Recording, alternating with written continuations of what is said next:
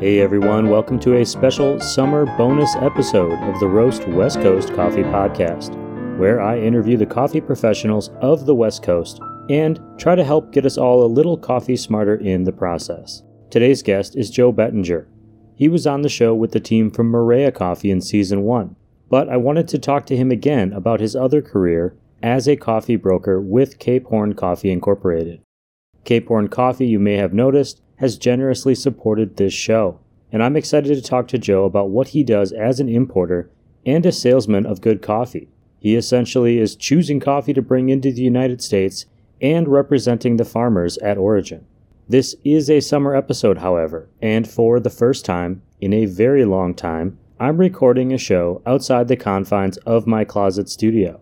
I'm in Wisconsin visiting my parents for the first time since the pandemic, and I have to admit, my coffees have tasted just a little bit sweeter because of it. In a bit of a coincidence, Joe is also here in Wisconsin this week, so we had a lot to chat about, including humidity, housing costs, and of course, coffee. If you want to multitask while listening to the show today, go follow at Roast West Coast on Instagram or give the newsletter a follow at roastwestcoast.com. The social feeds have been sluggish this summer, but I'll be locking in as we get closer to season three of the Roast West Coast Coffee Podcast coming this fall.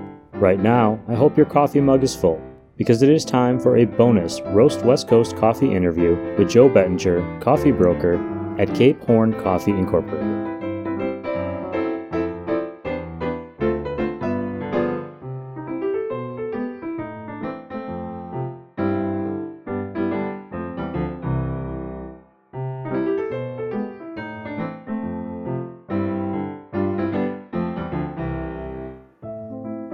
There it is. Okay, okay. Sorry. well, you know what? With that, I'm going to say, Mr. Bettinger, welcome back to the Roast West Coast Coffee Thank you. Podcast. Thank you. you were on the show already, season one. You were you're a coffee guy. You're roasting and creating coffee for Marea Coffee, but you also work with Cape Horn Coffee Brokers, Cape Horn Coffee Incorporated, and I wanted to learn more about that from you today. yeah, definitely. Yeah, starting with what is a green coffee broker or coffee importer, and how do you fit into that chain between that coffee plant in the ground and the cup of coffee I'm having in the morning? Yeah, definitely. So, a, a green coffee, we're green coffee importers. So, we actually make the connection to the producers, the farmers at origin. And we, in order to, to get the coffee, you actually have to have an exporter at origin, and then you also need an importer. So we have, and some people do both. Some people, some of the larger multinational guys are exporters and importers. And so basically, an importer just bridges the chain. They we are the ones that bring the coffee from origin, get it on the boat, or however it might be coming in. And really, it's it's kind of knowing that logistical and taking the risk financially. It's because you know a lot of you know roasters are like, oh, okay, you know we can do this, and then they find out, oh well, there's a little more to it than I thought. Customs doing there's just a lot of pieces to the puzzle. And so that's what an importer does. They bring the coffee in. You you have to have funding for that. You know, you're talking about a container which is let's take Brazil, a, a 320 bags at 132 pounds. So that's 42,000 pounds of coffee at several dollars. So you have you have to be capitalized and be able to put that money out there because when you buy the coffee from origin, you pay once it gets loaded, you know, once it leaves. There's no, you know, or you or sometimes sooner depending on what type of arrangement you have. So you have to finance that for the 30 or 60 days that it's on the water. And then it arrives, it comes in the warehouse, and then it's also all the logistics getting it from the warehouse to the coffee roaster, which has been an absolute nightmare this last this year so far. What they call LTL less than truckload, which are putting the coffee bags on the pallets. That's how most roasters receive the coffee. That's just been that whole world's been turned upside down for so many reasons. There's a shortage of drivers, gas, warehousing, all these factors from COVID and just not moving around and now everything's moving again. It's just it's just been very very difficult. And now at Origin what we're facing is there's a shortage of containers and getting the coffee out is backed up, bringing it in, there's ships sitting out waiting to come in. So the whole supply chain is is just right now turned on its end. And so we'll, you know, you just got to be patient and work through it. And, you know, that's really all you can do because so much of this stuff is out of our control. I can't control so many of these things from Origin and other companies. And um, so it's it's unfortunate, but we just we just have to work through it. You said something a few minutes ago that just I don't know why I didn't think about this, but you said uh, you have to sit and wait for 30 to 60 days while the coffee's on the water. And I think I'm so used to the idea of Amazon Prime that I just was like, oh, well, we place the order and then it's there in a couple of days, you know, or next day. And that's just not the reality. It's just kind of this waiting period where you don't, it's, you know, it's left a port somewhere, but it still hasn't gotten to you, but you're on the hook for it. Exactly. And you don't know, you know, the insurance you have to have and the the outlay of cash and capital is pretty extensive when you're when you're moving a lot of coffee. So that is that is a big factor of it and knowing being able to take the risk from knowing your suppliers at origin and that whole whole deal. If you're dealing with people you haven't dealt with before, um, that's why the whole part of the process we get uh, what's called a pre-shipment sample. So they will actually send a small sample that we cup and we try, and then they ship the coffee, and then the coffee arrives, and we have to match that pre-shipment to what actually arrives. Because a lot of times, what you got for the pre-shipment isn't exactly what you receive.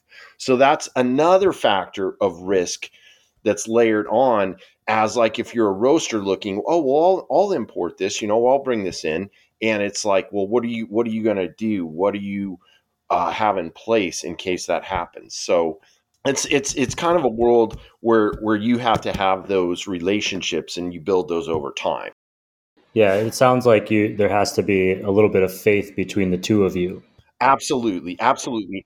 And and that's where it really comes into the way i view it is the guys at origin and the producers and farmers they're they're our partners in this business in this supply chain. So i value them you know i look at them as my business partner and i'm i'm almost like their importer. I sell their coffee you know we, we're we're in business. So i want them to make money. I want them to be profitable. I don't want to like beat them up for a price because they need to make a living. They need to be sustainable and be able to have their employees and continue to produce. Or like what you might see is the market's up now, which we'll talk about later. But you know, at some point, these guys will stop producing coffee because they're losing money and they can't sustain. So it's the whole it's the whole wheel. You know, you have to everyone along the supply chain needs to be able to survive, or else then you're going to have guys doing other stuff, and there will be less coffee supply, and then the price will really go up. So there's there's that big factor of having these relationships and traveling down there and getting to know these guys and partnering with them. And that's the part, that's my favorite part, really, is going to Origin, being down there, being with these guys, because they're awesome. They're great people. It's, it's just such a cool experience. And that's something, you know, hopefully in the next year, uh, we'll get you down to Origin and take you on a trip down there and and you'll see the whole process and and that's what I encourage all roasters and everyone in the coffee industry get down there and see everything that's going on and see how hard these everyone works and you know the appreciation that you have. Not that people don't appreciate it but it, it's so different when you see uh, guys on the side of a mountain you know that's like this and they're going through each tree picking the picking the, the cherries and it's just amazing and all the work that's done and the process and everything that goes into the production of the coffee to get it here is amazing. The the milling, the processes, and really, it's you know someone told me a long time ago, farming coffee is uh is what how does it go? Farming coffee is like being married, and doing other crops is like your girlfriend. So you're committed when you're when you're putting in the coffee farm, it takes a few years to get those plants going. And it's not like you can just change out like sugarcane or some of the other crops you can change out year to year. It's a it's a commitment. So you've been with Cape Horn for a while. Cape Horn's been doing this since 1995, which feels like five years ago, but it's actually 25 years ago. And how long have you been doing this as a broker? Uh, I've been, uh, I would say probably about, uh, I believe seven, seven or eight years now. So okay. And how did you fall into that? Well, it was, it was. I was in uh, real estate development and finance and marketing for uh, 15 years. Uh, started in venture capital, raising money for small companies, and did was in a totally different world. And I was just a little, you know, I was a little burned out on that whole world. And uh, these guys I knew were had an import company, and they're like, "Hey, why don't you come? Uh, why don't you come work with us?" And I'm like, "All right, I'll, you know, I mean, I can always go back and do." something boring and that I don't like. so yeah, I kind of just jumped in head first and started cold calling roasters and trying to get customers and learn the business. And so I started like I didn't know. The only thing I knew is like I liked coffee and and I liked I liked the process of of having something tangible, growing something, business and kind of the whole model. You know, I like to work with people that run their own business. You know, I've been an entrepreneur my whole life, so it just seemed like, yeah, let's we'll give this a shot and and see what happens. So the industry is great. That's one thing about coffee is, is I've just met so many good nice people. It's it's a great industry and it's it's fun to work in. And you know when you go to the big uh, SCA and the big trade shows it's it's a lot of fun and you see people and you get to travel. And so that was the other thing too. I was like well I'll get to go down to Origin you know where there's good surf all around the world you know? All the coffee areas have great surfing so Okay. At Cape Horn, I noticed on, when I was looking through the website that you, you, you, get coffee from all over the world, but you kind of focus on Central America and Brazil. Why those two regions in particular? So, one of the partners of Cape Horn, uh, Daniel Neves, he is from Brazil and his family, he grew up as a farmer. His family has farms down there. They still do. We import all of his family's coffee. So, that's why the Brazil we've been. And back in when Paul Layton started Cape Horn back in 1995, he was the uh, former SCA president, and he was a roaster. Actually, he started as up in Oregon uh, for years, and then he was a broker that mainly dealt in Brazilian coffees. So that's how he got connected to Danny and his family. And then, so that's the the focus, and just having all that expertise out of Brazil and farms there which is a little unique for an importer to actually have that direct connection to family farms and things like that, which gives us a different perspective, I think, which I like. Um, you know, really focused on the producer and understanding all of all that goes into that.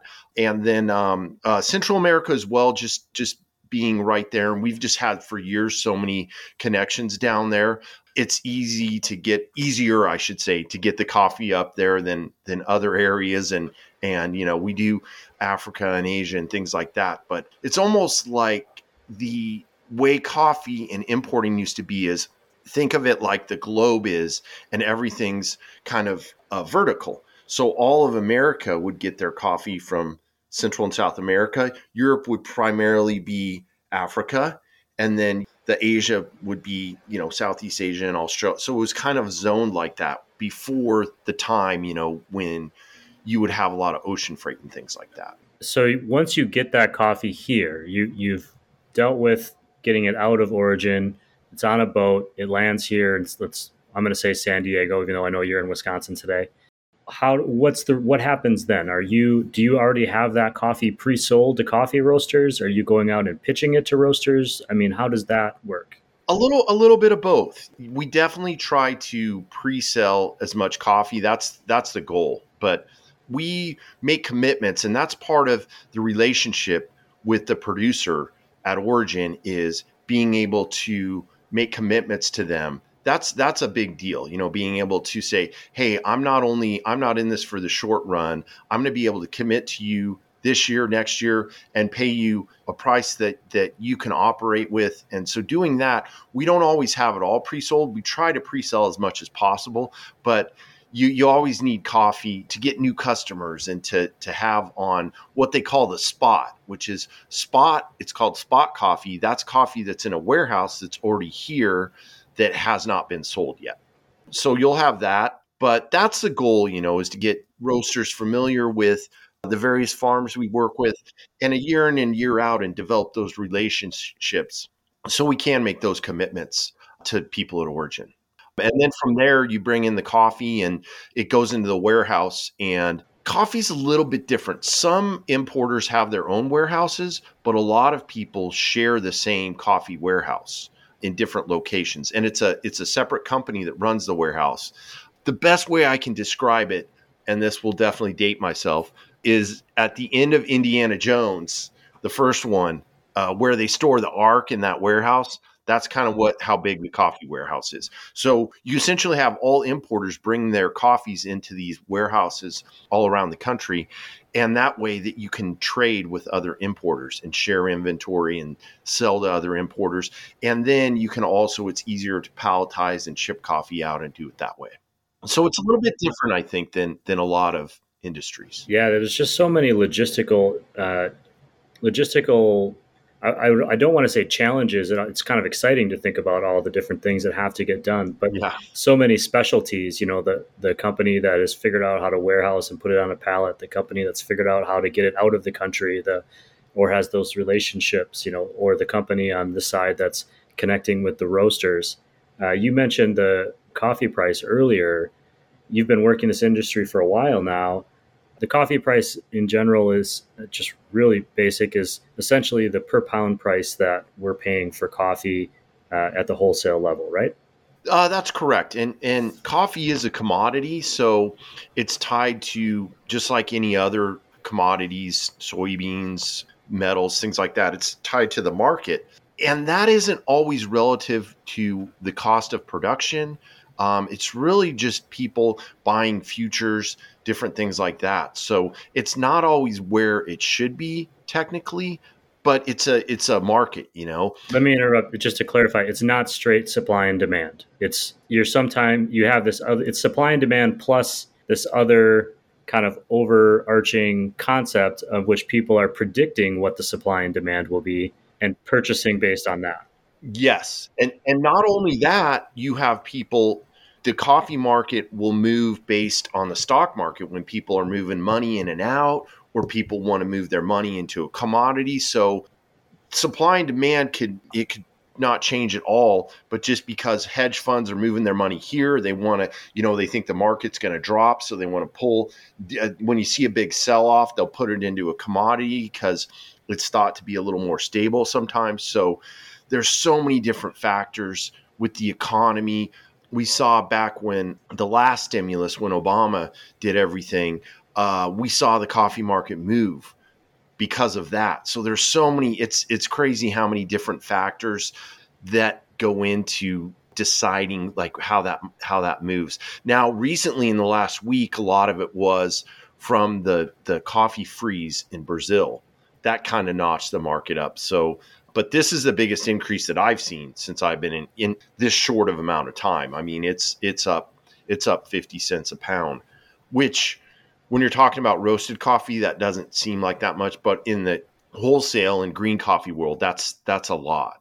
But as it as it relates to specialty coffee, which is a lot of the stuff that guys you've been interviewing, it won't make as big a difference just because a lot of the coffee that's sold in the specialty is sold on a flat price because it's it's higher quality and it's it's not more commercial quality. Um, but you will see you will definitely see incre- increases in the specialty coffee costs. As somebody who has relationships uh, with through your company and because of your visits to Origin to farms and the people that are creating this product and relationships here with the roasters, how do you do you feel the coffee price is a fair representation of what it should be and the second part of that question, and maybe it should be the first, is when you met, you mentioned the stimulus uh, under Obama. How how does today's news? How long does it take to reflect in that coffee price? You know what's happening in the economy today. Oh, it's it's like the stock market. It's pretty instantaneous. It'll it'll you know hours. It will it will trigger and people will. And I I don't know exactly how all of it's traded, but I think it's similar. Like a lot, there's some computer stuff going on or some algorithms. So sometimes when something gets triggered, it just keeps it just keeps it rolling until someone puts the brakes on a little bit. But yeah, it's pretty it's pretty instantaneously, just like the stock market. I would say, you know, reflecting on even things that haven't happened yet, possibly. Um, you could see changes that way. But that's why you know what we do with a lot of the roasters is we try to actually book out their coffee and we try to say hey let's let's go ahead and figure out what you're going to need for the year and let's lock that in. So you're you, you know you're not susceptible to changes in the market. I am assuming you've done quite a bit of traveling which we've kind of referenced but are there any adventures that you've had that would be you know worth telling or is it all business hotels and happy hours oh yeah no no it's uh all of them I mean, you're climbing mountains. You're in the you're in the back. I mean, I I probably shouldn't say this, but like, you know, I was like, I drove from in Nicaragua from uh, the very north to Jinotega, about two two hours in the back of a truck, you know, holding on, uh, standing up, and just crazy. Yeah, all all kinds of crazy stuff. But it's just so cool because you're out there. You're literally in the in the middle of nowhere. I mean, you're eight hours away from a city when you get out there on some of these farms and um, you know the roads are you have to have a four-wheel drive and and there it's just you're on but when you get out there you're on top of a mountain and it's so beautiful there and and um, so yeah a lot of lot of great stories like that and when you get to go there and travel and see how beautiful these these places and areas are and you know you you work with some of the guys at Origin and they're like, "Hey, I'm gonna I'm gonna build you a house on top of this mountain so you can come visit me." And you're like, "Cool, man," you know, right on. So you really do develop those friendships and relationships to people, and that's what you know. That's that's really what drives you, and and you know, you know, I would do that part of it and just buy the coffee, but there's a whole nother side of it, right? Like, you know, it's easy to it's easy to buy coffee but someone has to represent those guys and get their coffee out and, and sell the coffee here and keep that whole you know keep that whole wheel going year to year. So that's that's the exciting part too because being able to introduce to roasters some of these these farms and people and coffees um, you know like one in particular is uh, one of my guys in guatemala makes a orange peel process. I think i might have sent you a sample but it's actually orange peel fermentation and it just they're just doing so many i mean i feel like coffee's been around for so long but there's so many things in its infancy what these guys are doing and and experimentation and different things like that with all the processes and they can't do too much because you don't want to risk it could turn out bad when you're doing these fermentations so they have to be real careful with that but uh, they are doing a lot of real interesting stuff. So it's exciting. You're on that front line to see that innovation before the rest of us. So I envy you. Yeah, definitely. Definitely. I want to thank you for being here for one. And I'm looking forward to our next chat and a cup of coffee in real life. I want to know is there anything about Cape Horn Coffee in particular as a broker and as a company that you want people to know about? I feel like I just, even though I, I love coffee and I've been interviewing all these coffee roasters, you're like the only broker that I know uh, and yes. that I've talked to. So, is there anything that just general knowledge people should know about the brokerage? Um, I would say we're, you know, the the other partner uh, is Mark Williams, and he was the he ran the coffee book for the coffee. There's a a coffee bank, Brown Brothers Harriman, up in in on the East Coast. I it's either in Boston or New York. I can't remember, but he ran the coffee book for them. So he's uh, Cape Horn uh, CFO and president, I believe so it's just a very well balanced. So you have a financier, a banker, you have a farmer. It's it's a very good combination, I would say. We're not a we're not a huge multinational corporation. We're a like a lot of the roasters I deal with in in the importer world. We're a small company. Um, you know, we have I think uh, six employees, but we do a lot of those guys do a lot of containers and a lot of volume and but we know what it's like and we work with our guys. You know, we know what it's like to be a small business, to, you know, we do a lot of stuff with terms and and working with guys so that we're we're definitely different than your than your bigger companies like that because we understand what it is to be a small business and a small roaster, small to medium size. We're just we're just trying to to help those guys out and, and help their businesses out and, and bring them the, the best coffee we can find. Well, I think that's a really really unique thing. And for anyone who's listening, I'll I'll start I'll add links to some of the coffee roasters around town that you can find coffee that came through Cape Horn Coffee Roasters. Uh, Joe, I really appreciate you being here. Uh, congratulations. I know that you had a, a big move uh, recently, and, and I'm excited to see what happens next for you.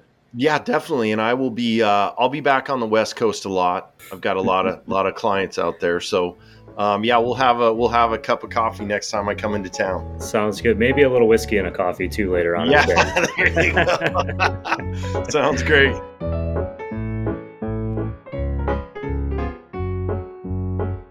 Hey, everybody, thank you for listening to the Roast West Coast Coffee Podcast. It is summertime, but I am already brainstorming ideas for season three. If you've been enjoying this program, please consider leaving a tip or choose the paid monthly newsletter subscription when you sign up at roastwestcoast.com. Your support really helps grow this show and allows us to continue bringing you this coffee content. Subscribe on roastwestcoast.com or on the Anchor Podcast homepage. Every time I see a new subscriber, it's just a little bit more motivation to bring you the very best coffee content on the West Coast. And now, back to the Roast West Coast Coffee Podcast. A big thank you to Joe for taking some time out of his summer to hang out and talk coffee with me. He's always hooked me up with some great coffee samples from Cape Horn Coffee Incorporated and from Marea Coffee, which I never take for granted. That is the Roast West Coast Coffee Podcast for today. Thank you for listening. Season 3 will be out this fall, and if you've got coffee questions, please feel free to reach out through roastwestcoast.com or on social media at roastwestcoast. As always, thank you for sharing this show with your friends, and be sure to support the roast industry legacy partners, including Marea Coffee and Cape Horn Coffee, as well as Coffee Cycle, Mostra Coffee, Leap Coffee, Zumbar Coffee and Tea, Steady State Roasting, Cafe Laterre, and First Light Whiskey. I actually have quite a bit of First Light whiskey on the road with me right now. You'll find links to all of the show's Roast Industry Legacy partners on the front of roastwestcoast.com or in this episode's show notes wherever you happen to be listening. This episode of the Roast West Coast Coffee Podcast was written, produced, and recorded by me, Ryan Woldt. Thanks for bearing with me as I am out of the studio. I hope this show has found you happy, healthy, and with at least enough sanity to make it through the day. And please, always be sure to drink good coffee.